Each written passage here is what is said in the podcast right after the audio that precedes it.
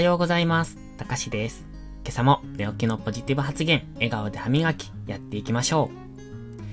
今日は、幸せへの近道は違和感です。というタイトルでお話をします。人間の脳っていうのは、快楽を求める方向に行くんですね。快楽とは、楽しさとか安定とか現状維持とかいつもと同じみたいな、そういう方向なんですけれども、自然と人間っていうのはそういう方向に快楽を感じます。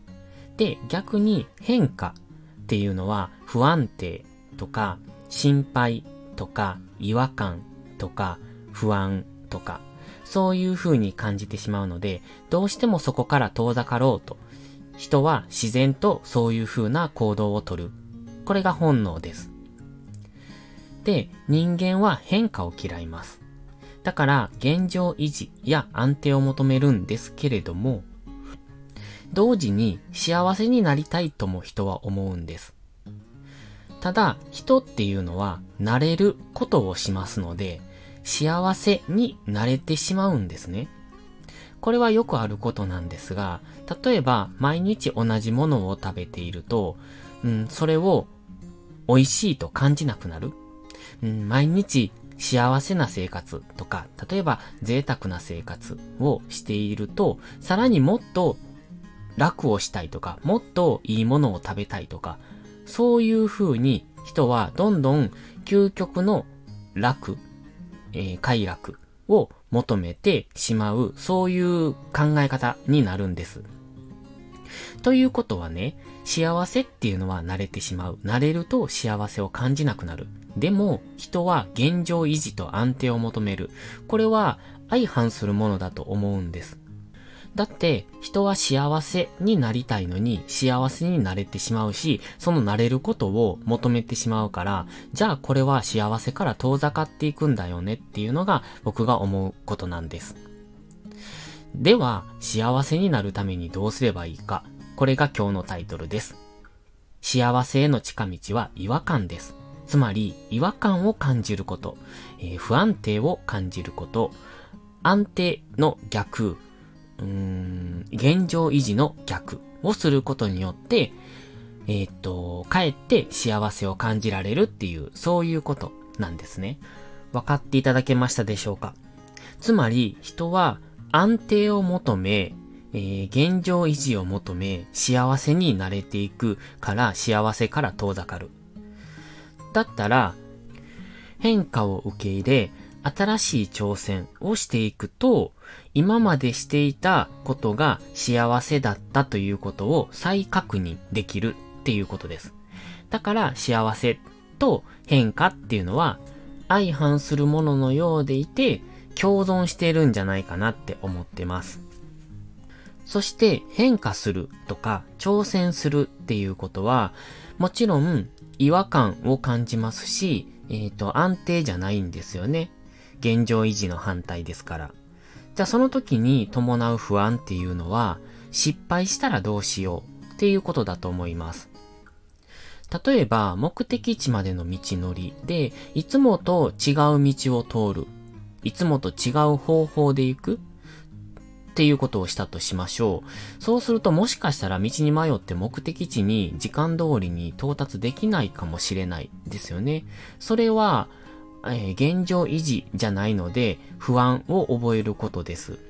でもそれをすることによって新しい道を見つけたり、新しい発見素敵なお店が途中にあっただとか、こんな素敵な景色がここにあるんだなとか、そういうのを新しく発見できるそれは自分の中の新しい経験値も増えますし、達成感とか、えっ、ー、と、やることによってはその自信につながる行為なんですよね。失敗を恐れるがあまり、挑戦とか変化をしない人っていうのは、結果的に達成感や自信も得られないということです。つまりは全く成長しないってことなんですけど。なので、失敗を考えるのではなく、そこから得られるもの、その途中経過でも経験値や、えー、っと、失敗をしないための方法、うん、もし失敗しても、この方法は失敗をする方法だなっていうことに気づくと思うんです。それは大きな成果じゃないのかなと。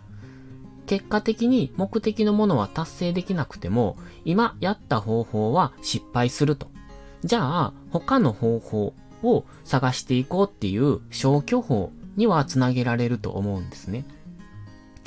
だから失敗を恐れるんじゃなくて、えー、成功するための一つの足がかりになったと考えれば、それは成功の一部分になるんじゃないかなって僕は思っています。